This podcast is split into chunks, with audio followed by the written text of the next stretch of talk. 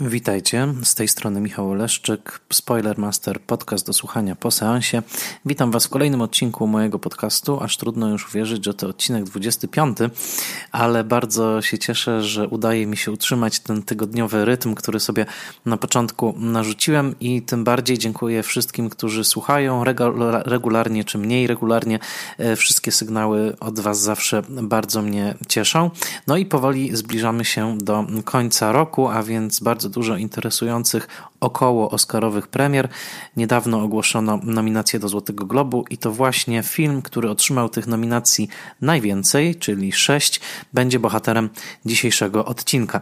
Bohaterem odcinka jest zatem film Marriage Story, historia małżeńska, film w reżyserii i wedle scenariusza Noah Baumbacha, amerykańskiego reżysera do teraz ko- kojarzonego przede wszystkim z kinem niezależnym, ale y, także coraz to bardziej znanego y, poza ściśle tym niezależnym światem kina independent. Y, Baumbach doczekał się za ten film nominacji, y, które wynoszą go właśnie bliżej mainstreamu. Y, cały zresztą film, y, który jest dystrybuowany częściowo kinowo, ale przede wszystkim Netflixowo, y, jest y, takim ogromnym ruchem w karierze Baumbacha właśnie w stronę centrum zainteresowania, no i ten film także dzięki gwiazdom, to znaczy dzięki Scarlett Johansson i, e, i Adamowi Driverowi e, zdecydowanie trafi do większej ilości widzów niż to miało miejsce do tej pory w przypadku e, Baumbachowych produkcji. To już drugi film Baumbacha, który dystrybuowany jest i produkowany także przez Netflixa. Wcześniejsze to dwa lata temu opowieści o rodzinie Meyerowitz, utwory wybrane, taki był pełen tytuł. To, to już był dowód na to, że w ramach tej platformy Netflixowej Baumbach opowiada i kręci filmy bardzo w swoim stylu, no ale tym razem mamy coś więcej, mamy coś zdecydowanie ambitniejszego i też no, jakoś tam skalibrowanego właśnie pod najważniejsze nagrody sezonu, więc zanurzmy się w historię małżeńską i zobaczmy, co to takiego. Przede wszystkim y, warto dowiedzieć się czegoś o samym Baumbachu. Jego filmy są tylko częściowo znane w Polsce. Tak się składa, że wczesne i kto wie, czy nie najciekawsze etapy kariery tego twórcy no, y, właściwie pokrył w Polsce taki dystrybucyjny mrok, to znaczy jego kluczowe wczesne filmy nie były w ogóle dystrybuowane. Dotyczy to i filmu Kicking and Screaming, Screaming, czyli Tupiąc i Wrzeszcząc z roku tysiąc dziewięćset dziewięćdziesiątego piątego, czyli niemal ćwierć wieku temu nakręcony, ale także pomijając już nawet te mniej znane także w Stanach filmy jak mister Jealousy czy Highball, dotyczy to niestety także filmu Walka Żywiołów, The Squid and the Whale, czyli dosłownie Kołamarnica i Wieloryb, filmu z roku dwa tysiące piątego, który do naszych kin nie trafił. Trafił, trafił co prawda na D V D w dystrybucji już wówczas. To jest film z roku dwa tysiące piątego, za który Baumbach otrzymał nominację oscarową za najlepszy scenariusz oryginalny. Więc mamy do czynienia z twórcą, który we wrześniu tego roku skończył lat pięćdziesiąt, który debiutował w, roku, w wieku lat dwudziestu pięciu, więc mamy dokładnie takie no, bardzo jasno wytyczone punkty orientacyjne w tej karierze. No i bardzo możliwe, że właśnie najbardziej prestiżowe nagrody zbierze teraz jako pięćdziesięciolatek. Baumbach jest bardzo interesującą postacią i powiedziałbym, że ma we krwi taką nowojorską arystokratyczność, dlatego że zdecydowanie należy z racji urodzenia, wychowania, inklinacji, wrażliwości do klasy nowojorskiej inteligencji i wręcz ją ucieleśnia. Warto wiedzieć, że rodzice Noah Baumbacha zdecydowanie można identyfikować właśnie jako przedstawicieli nowojorskiej inteligencji, bo zmarły w tym roku ojciec Jonathan Baumbach był eseistą, krytykiem filmowym i pisarzem, prozaikiem, który został częściowo sportretowany przez Baumbacha w postaci Jeffa Danielsa właśnie jako ojca w filmie Walka Żywiołów, a matka to z kolei Georgia Brown, czyli krytyczka filmowa i eseistka Village Voice, swoją drogą autorka niebywale pochlebnej recenzji Dekalogu Kieślowskiego, wtedy kiedy Dekalog obchodzący w tym roku trzydziestolecie wchodził na amerykańskie ekrany. Ona napisała naprawdę taki wspaniały esej właśnie na łamach Village Voice i będąc jedną z bardziej entuzjastycznych krytyczek w odniesieniu do Kieślowskiego. Więc Georgia Brown z kolei była sportretowana przed laty w filmie Walka Żywiołów przez postać Lory Linney. I jakby jeżeli już to zdajemy, zdajemy sobie z tego sprawę, że no Baumbach dorastał w pewnej bańce, tak, w pewnej bańce także finansowej, edukacyjnej, miejskiej. Jego od bardzo wczesnych lat w zasadzie obracał się w najlepszych kręgach salonu nowojorskiego, co zresztą widać w obsadach jego filmu, tego najnowszego i wcześniejszych.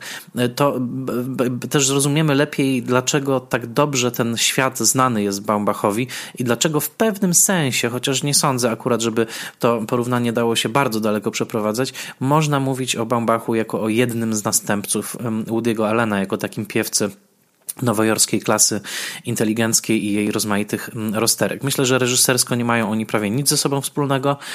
Jeżeli chodzi o wrażliwość, też to są bardzo dwie różne wrażliwości. Natomiast no, gdzieś tam, jeżeli przynajmniej chodzi o to, gdzie kierują swój obiektyw kamery, to można mówić o pewnym pokrewieństwie. Czyli na upartego ktoś mógłby powiedzieć, że historia małżeńska to jest współczesne Annie Hall, ewentualnie współcześni mężowie i żony. żony Woody'ego, Woody'ego Allena. Natomiast istotne w przypadku Baumbacha jest między innymi to, że wywołał, wychował się właśnie w rodzinie nie tylko inteligenckiej, ale także o łączonych tradycjach, dlatego że jego ojciec był Żydem, jego matka z kolei to protestantka, więc pod, podobnie swoją drogą jak u J D Salingera, więc mamy tutaj rzeczywiście no, takie przenikanie się wielu wpływów. Z drugiej strony jest to też twórca bardzo zaprzyjaźniony z wieloma kluczowymi figurami kina nowojorskiego, tak można powiedzieć. I jeżeli ktoś z was jest fanem Criterion Collection, czyli tej ciągle wydawanej wspaniałej serii Blu-rayów i D V D, słynącej z niesłychanie atrakcyjnych i bardzo pieczołowicie przygotowywanych dodatków i pięknych wydań, a ja niestety jestem fanem tej serii, to bardzo często znajdziecie na tych płytach dodatki właśnie, w których gospodarzem, ewentualnie osobą, która przeprowadza wywiady z filmowcami, autorami tych filmów wydawanych przez Criterion Collection jest właśnie Noah Baumbach. Tam jest między innymi, on się pojawia oj na wielu płytach, ale między innymi przeprowadza długi wywiad z Brianem de Palmą przy okazji edycji Criterionu filmu Wybuch, Blowout. Także pojawia się na płycie z Moją kolacją z André Louis Mala i w tym filmie także jest jego długa rozmowa z kolei z André Gregorym i Wallace'em Shawnem, pamiętnym Wallim z tamtego filmu. Właśnie Wallace Shawn pojawia się także jako jeden z członków ekipy teatralnej bohatera filmu Historia małżeńska, czyli Charliego, więc jakby i, i też sam fakt, że no, Baumbach zrealizował także film dokumentalny o Brianie de Palmie pod tytułem De Palma, który bardzo polecam i jakby sam identyfikuje się jako, jako kinofil. To wszystko sprawia, no, że te jego filmy są rzeczywiście wyrwane prosto z trzewi tego bardzo cieniutkiego, umiejscowionego w górnych granicach jakby stratosfery kulturalnej Nowego Jorku świata i to jest ogromna wartość tych filmów. Jednocześnie Baumbach zdaje sobie sprawę z tego, że należy do świata uprzywilejowanego. Wręcz w tym nowym filmie, o ile możemy traktować postać Charliego jako rodzaj autoportretu, to na, chyba nawet z jakiegoś poczucia winy troszeczkę odjął sobie tego uprzywilejowania, bo pokazuje Charliego jako kogoś, kto przybył do Nowego Jorku z prowincji i wszystko wywalczył sam. No tak dokładnie w przypadku Baumbacha nie było. On trafił na bardzo podatny i przygotowany grunt właśnie świata artystycznego nowojorskiego, ale to jest bardzo istotny kontekst. No i ten świat właśnie bardzo dobrze się udaje portretować Baumbachowi właśnie w Meyerowitz Stories na przykład, ale także w Walce Żywiołów. Bardzo świetnie udało mu się pokazać z kolei taki prekaryjny świat młodych nowojorczyków, którzy marzą o zawodach artystycznych w filmie, który uważam za jego najlepszy, czyli Frances Ha z roku dwa tysiące dwunastego. Więc ten świat jest mu bardzo dobrze znany. Baumbach jest też scenarzystą, współscenarzystą, brał udział w projektach stricte komercyjnych, takich jak Madagascar trzy, ale także pracował z Sam Andersonem, jest współscenarzystą filmu Podwodne życie ze Steve'em Zisu i także współscenarzystą Fantastycznego Pana Lisa. Więc mamy no, przed sobą pięćdziesięcioletniego nowojorczyka o znakomitych korzeniach takich właśnie inteligenckich, jeżeli chodzi o jego wyrafinowanie, znajomość kina, znajomość sztuki, dowcip. No to i jednocześnie duży już dorobek filmowy. Marriage Story to jego jedenasty pełnometrażowy film i jak przystało także na nowojorski polskiego intelektualistę po pewnych przejściach prywatnych, bo małżeństwo z Jennifer Jason Leigh, która występowała w jego filmie Margo jedzie na ślub w roli drugoplanowej, rozpadło się. Jennifer Jason Leigh złożyła pozew rozwodowy w dwa tysiące dziesiątym roku. Swoją drogą w Los Angeles, jak zobaczymy, robi to także bohaterka historii małżeńskiej, a trzy lata później rozwód został sfinalizowany. W tym czasie już trwał związek Baumbacha z jego obecną partnerką, czyli z Gretą Gerwig, z którą mają syna.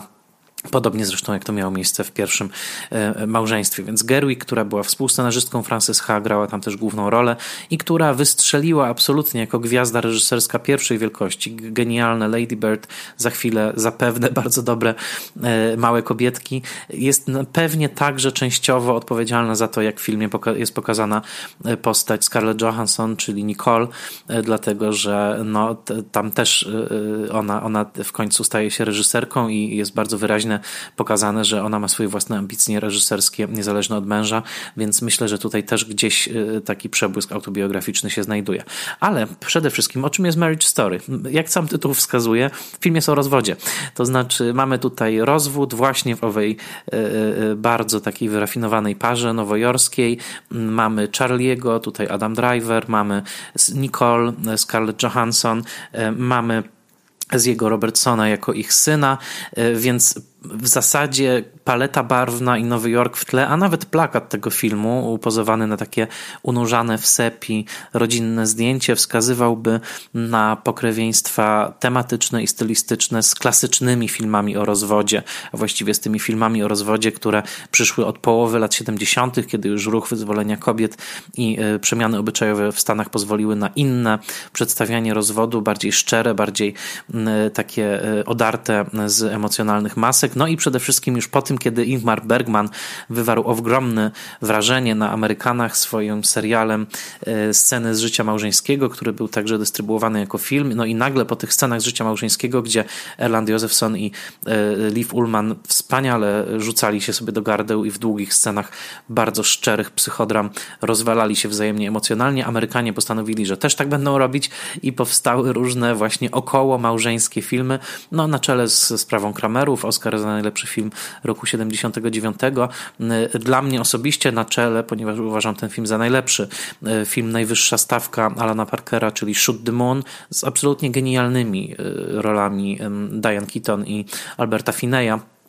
To jest, to jest, uważam, szczytowe osiągnięcie tego, tego kina, ale było też tych filmów oczywiście więcej. W takim kluczu bardziej zabawnym był film dokumentujący prawdziwy dramat rozwodu i zdrady, jakiego doświadczyła Nora Ephron, czyli Zgaga, rok osiemdziesiąty szósty, reżyseria Mike'a Nicholsa. No i oczywiście filmów tych było, było bardzo dużo. W kluczu komediowym chociażby Starting Over Alana Pakuli z siedemdziesiątego dziewiątego także roku wedle scenariusza Jamesa Lee Brooksa. Także mamy cały podgatunek, czy gatunek filmów o wyrafinowanych rozwodach, tudzież rozwodach wyrafinowanych ludzi, którzy właśnie na naszych oczach pozbywają się tego wyrafinowania i koniec końców wrzeszczą na siebie bez, bez opamiętania, a jednocześnie poszukują jakiegoś cywilizowanego wyjścia z tej sytuacji końca miłości, końca związku. Więc ten film, Historia małżeńska, wpisuje się właśnie w to.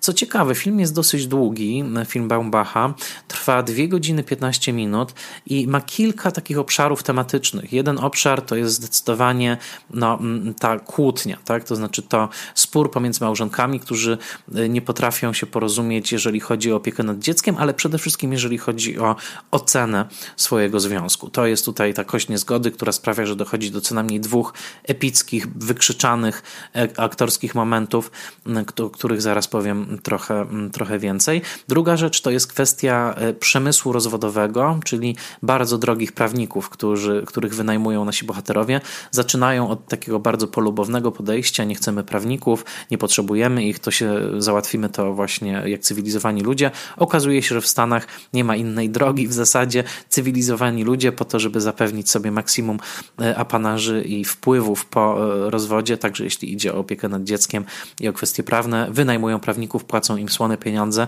No i tutaj o ile Nicole ma świeży dopływ gotówki w postaci intratnej roli w, w filmie z dużą ilością efektów specjalnych, w którym właśnie występuje w Los Angeles. O tyle dla Charlie'ego opłacenie wysoko płatnego prawnika oznacza rozstanie się z pokaźną częścią grantu, prawdziwego grantu MacArthur'a, tak zwanego grantu geniuszy, który właśnie otrzymał.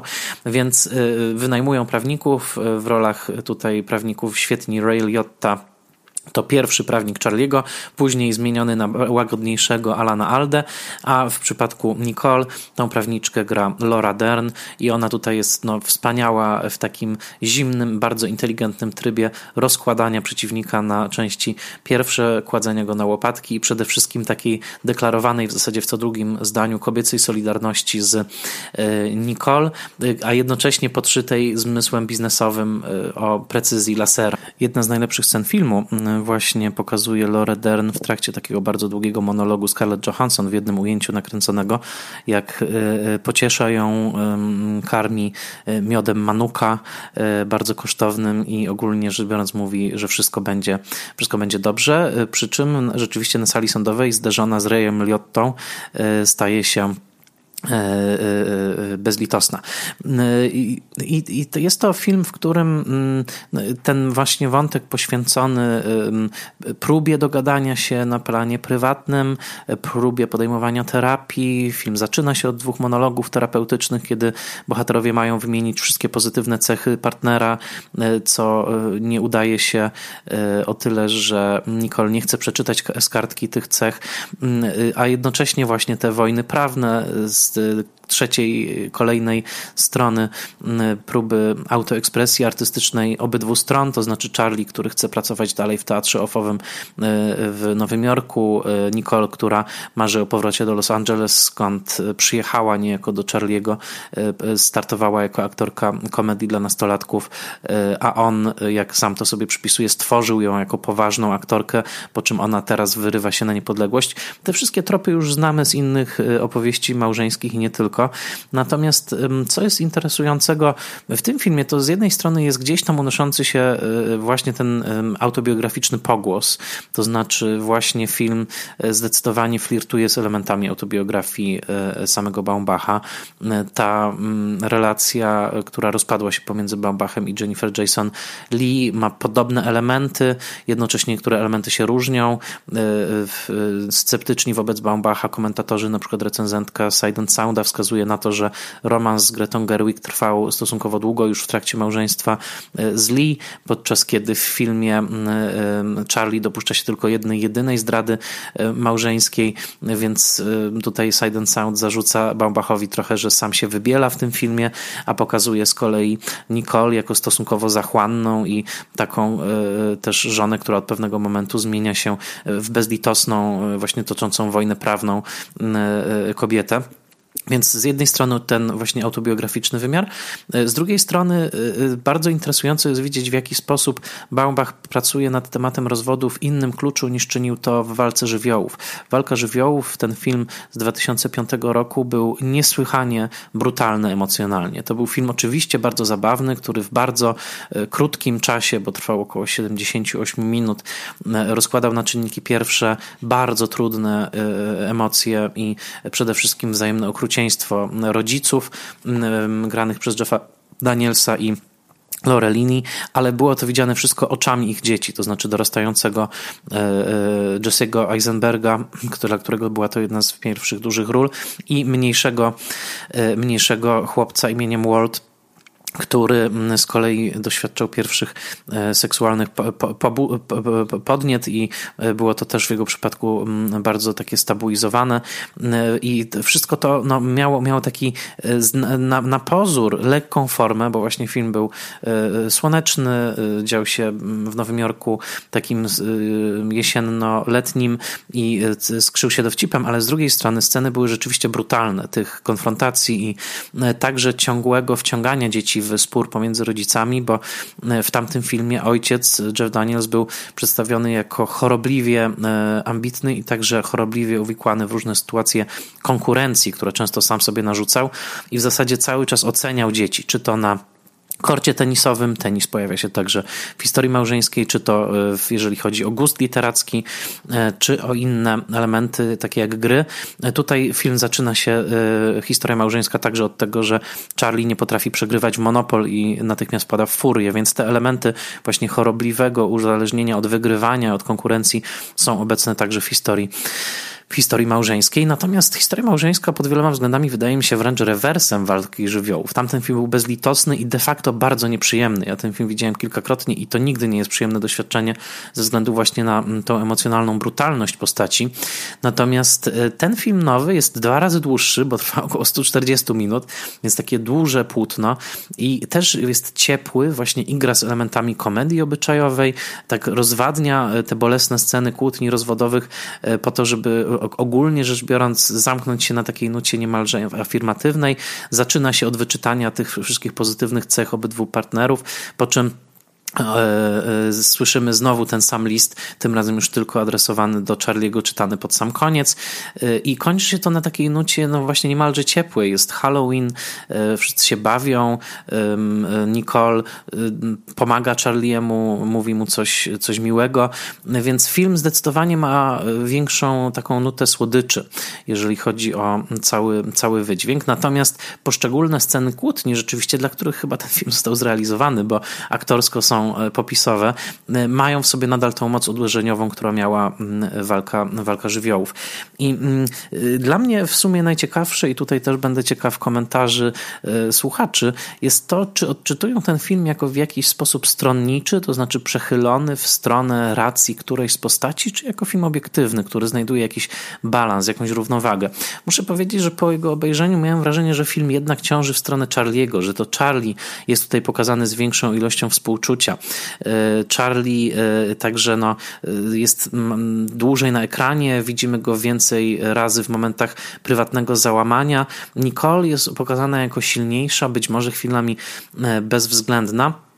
I też mam wrażenie, że film chwilami nawet przekracza pewną granicę w takiej litości, jaką wzbudza w nas w stosunku do Charlie'ego, ale oczywiście jest to otwarte pod dyskusję. Z drugiej strony są tutaj momenty takie, w którym sama kamera podkreśla z kolei rację Nicole. Na przykład w scenie rozmowy przed telewizorem, kiedy Charlie mówi bardzo chłodno, że nie ogląda telewizji i dlatego nie widział tego serialu, w którym występowała jego żona. Jednocześnie kamera wykonuje zwrot w stronę ekranu telewizora, podąża za wzrokiem Nicole tym samym i pokazuje, że właśnie Charlie ogląda w tym momencie telewizor, więc jego taka deklaracja wyższościowa, że on nie ogląda telewizji, jest kłamstwem. I tutaj sama kamera podpowiada, że Charlie czasami po prostu rozmija się, rozmija się z prawdą. Natomiast moim zdaniem ta klamra, w której jednak koniec końców list Nicole z cechami pozytywnymi Charliego zostaje odczytany ponownie, czyli jest to ten list, który my słyszymy dwa razy.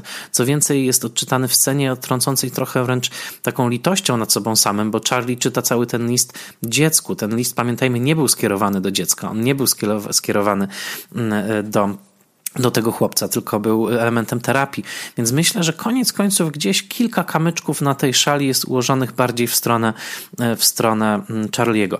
Jak zawsze w przypadku Baumbacha muzyka gra ogromną rolę i muzyka wyraża emocje bohaterów. Już w Walce żywiołów piosenka Pink Floydów wykonywana przez jednego z synów, który swoją drogą przypisywał sobie jej autorstwo, za co został złapany w szkole, była bardzo istotna. W Lady, w Frances Ha, pamiętam, Pamiętamy oczywiście wspaniały bieg Grety Gerwig przez Chinatown do Modern Love Davida Bowiego, więc Baumbach no, znakomicie jest wyczulony na, na muzykę, też dobrze recyklinguje muzykę, bo recyklingował chociażby muzykę z czterystu batów i z Żula i Jima w Frances Ha.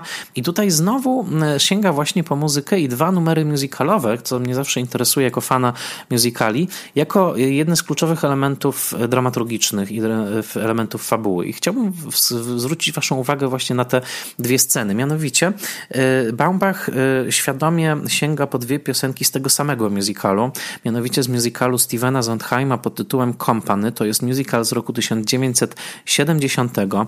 Absolutna musicalowa klasyka, jednocześnie film y, musical sceniczny, który zrywał z bardzo wieloma konwencjami y, wcześniej stosowanymi na scenie broadwayowskiej. Bardzo ponury musical, tak naprawdę dotyczący samotności, y, satyryczny oczywiście i obfitujący w numery komiczne, ale gdzieś pod spodem ta historia o Bobim i jego właśnie company of friends, czyli takiej paczce przyjaciół, która namawia go, żeby w końcu się ożenił, a on wyśpiewuje song za songiem, tak naprawdę um, tracąc wiarę w związki, w ich trwałość, w możliwość utrzymania trwałego związku.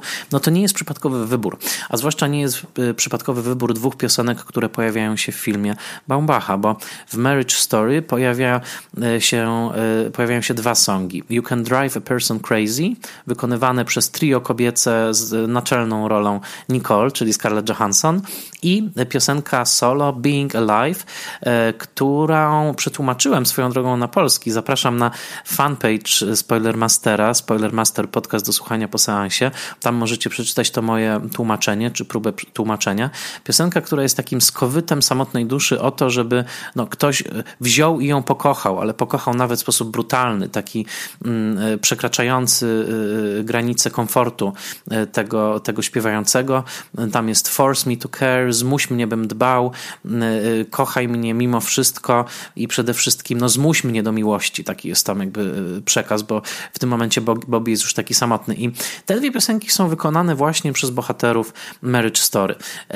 I sposób wykonania myślę, że też pokazuje, że Baumbach zdecydowanie wskazuje na Charlie'ego jako tego, który bardziej głęboko doświadcza smutku rozwodu.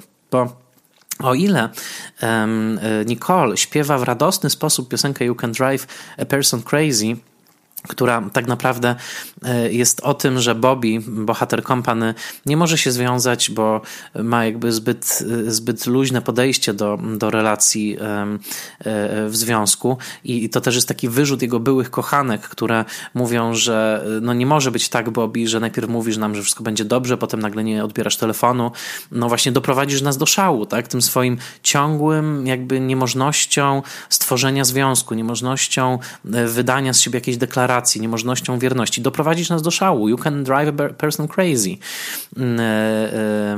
O tym jest ta piosenka. Natomiast Being Alive i, i, i aha, no i właśnie Nicole śpiewają właśnie jako takie radosne trio. Bardzo widać już uwolniona od wszelkiej traumy rozwodu. Widać, że ona posunęła się dalej na drodze swojego życia. Wykonała już jakiś krok, przepracowała ten ból.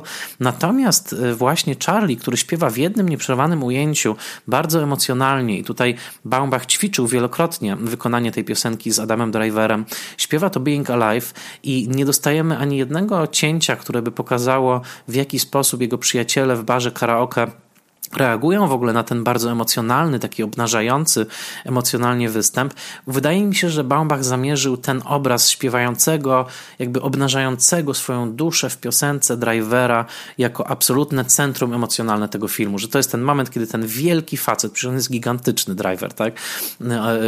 Wielokrotnie większy niż Scarlett Johansson, kawał chłopa, który, który jednocześnie ma tą bardzo wrażliwą duszę, którą znamy z Pattersona chociażby, więc takie połączenie wrażliwości i olbrzyma w jednym, że on staje przed mikrofonem i dosłownie wydziera ze swojej duszy ten skowyt w postaci Being Alive, piosenki bardzo ponurej i bardzo zrodzonej z takiej głębokiej egzystencjalnej samotności. Wydaje mi się, że Baumbach zamierzył to jako takie centrum tego filmu, to znaczy ten moment i w którym, jeszcze moment, w którym Driver rozwala ścianę bungalowu, który wynajmuje w Los Angeles w trakcie kłótni z z Nicole, to są dwa najważniejsze emocjonalne akcenty tego filmu. I trochę w zestawieniu z tym, jak wielką czułością obdarza w tym momencie Baumbach tak naprawdę postać Charlie'ego, kontrastuje jego potraktowanie postaci Nicole. Ona co prawda ma ten swój duży monolog w biurze prawniczki, ale jednak koniec końców wydaje mi się, że Baumbach jest bardziej zafascynowany tym, jak silna jest Nicole i jak szybko przychodzi do porządku dziennego nad rozwodem, a niż Charlie. I że Baumbacha gdzieś bardziej ciągnie ta żałość i litość dla siebie samego, którą Charlie wyraża, wyraża, niż jednak siła, siła Nicole. Zdjęcia w tym filmie robił Robbie Ryan, który go pamiętamy chociażby z Faworyty. To jest bardzo interesujący film pod tym względem, bo jest kontrastowany świat Nowego Jorku, właśnie taki złoto-jesienny, z Los Angeles, które tutaj jest z jednej strony krainą słońca wiecznego, ale z drugiej strony jest krainą tych ciasnych przestrzeni, w których cały czas gnieździ się Charlie, ilekroć tam przyjeżdża, żeby negocjować ze swoją żoną i z prawnikami. Wszystko to jest w takich zamkniętych przestrzeniach, ewentualnie idealnych biurach, jak właśnie te biura prawniczki, wszystko bezosobowe, minimalistyczne. Także pod tym względem wizualnym jest to interesujący, interesujący film, ale także pod względem aktorskim, bo chciałem zwrócić uwagę na taką rzecz, mianowicie Baumbach jest absolutnie fanem aktorów, których pokochał jeszcze w latach osiemdziesiątych. I zobaczcie, Laura Dern występowała w Blue Velvet, w Blue Velvet, który jest jednym z ulubionych filmów Baumbacha i filmem, na który idą bohaterowie, nie zważywszy na nieodpowiedniość tego filmu dla młodych widzów, idą bohaterowie, ojciec zabiera synów, tego nastolatka i, i małoletniego syna na Blue Velvet w filmie Walka Żywiołów. I tam już wtedy e, króciutka scena oglądania Blue Velvet e, pokazuje fragment właśnie z Laurą Dern, e, kiedy ona mm, płacze, widząc nagą Izabelę Rossellini na trawniku e, e, w tym filmie. Więc Laura Dern już niejako wystąpiła w filmie Baumbacha, tylko w Walce Żywiołów jako klip z Blue Velvet. Ray Liotta grał psychopatę Charliego, być może nieprzypadkowa zbieżność imion, w kolejnym ulubionym filmie Baumbacha, o którym mówi w ogóle jako o swoim ulubionym filmie w komentarzu audio do Walki Żywiołów, mianowicie do w Something Wild, Dzikiej Namiętności, filmie, który absolutnie kocham i o którym pisałem esej dla Filmwebu, polecam, Filmweb Dzika Namiętność, w którym Ray Liotta grał psychopatę Charliego, który nie pozwalał swojej żonie odejść, swojej żonie granej tam przez Melanie Griffith, Lulu. E, więc tutaj z kolei Ray Liotta po latach obsadzony y, jako prawnik rozwodowy. E, Julie Haggerty, która występuje jako matka Nicole, wciąż rozkochana w Charlie, fanka Charliego, jak sama o sobie mówi, to wspaniała także aktorka właśnie z połowy lat osiemdziesiątych, która wystąpiła w innym filmie, o którym Baumbach mówił, że go uwielbia, mianowicie w Lost in America Alberta Brooksa, też jednym z takich arcydzieł kina autorskiego amerykańskiego lat osiemdziesiątych, gdzie grała żonę Alberta Brooksa, przegrywającą ich pieniądze w kasynie. Więc Julie Haggerty tutaj wspaniała, występująca stosunkowo rzadko, pojawia się także Wallace Shawn, właśnie znany z Mojej kolacji z André i nie tylko, z wielu innych ról i z tego skrzekliwego głosu, którego użył też Woody Allen w Złotych czasu, czasach radia. Pojawia się tutaj jako rozerotyzowany kolega z trupy, z trupy teatralnej. Tych tropów fascynacji filmowych Baumbacha jest tutaj ogromnie dużo i można mu tylko pozazdrościć, że ci wszyscy aktorzy, którzy tak silne wrażenie wywarli na nim w latach osiemdziesiątych, obecnie grają dla niego i to dotyczy i Laura Dern, i Raya Liotty, i Wallace'a, Wallace'a Shawna, więc to wszystko jest, tak naprawdę pokazuje, jak, z jaką wielką miłością i pieczołowitością Baumbach te role, te role obsadza. Absolutnie należy do tych aktorów także Alan Alda, który tutaj występuje w roli prawnika, który z jednej strony zdaje sobie sprawę z tych twardych warunków biznesu, w jakim pracuje, ale z drugiej strony jest bardziej ojcowski. No jak to Alan Alda, którego pamiętamy z wielu ról, nie tylko z telewizyjnego Masza, ale także właśnie z wielu ról takich ciepłych, czasami nieudaczników klasy średniej, jak chociażby w filmie o, o te, za rok o tej samej porze, same time next year. Więc mamy w historii małżeńskiej film, który jest zawieszony gdzieś między tym kwaśnym, nieprzyjemnym humorem Baumbacha, który gdzieniegdzie w tym filmie też się pojawia, pomiędzy ciepłem, do którego najwyraźniej on w swojej twórczości tęskni, bo ono wdarło się do niej dosyć mocno już przy okazji, już przy okazji Frances Ha. Mamy film rozpięty między Nowym Jorkiem i Los Angeles, między byciem w małżeństwie i byciem poza nim i film też rozpięty między kinem niezależnym a mainstreamem.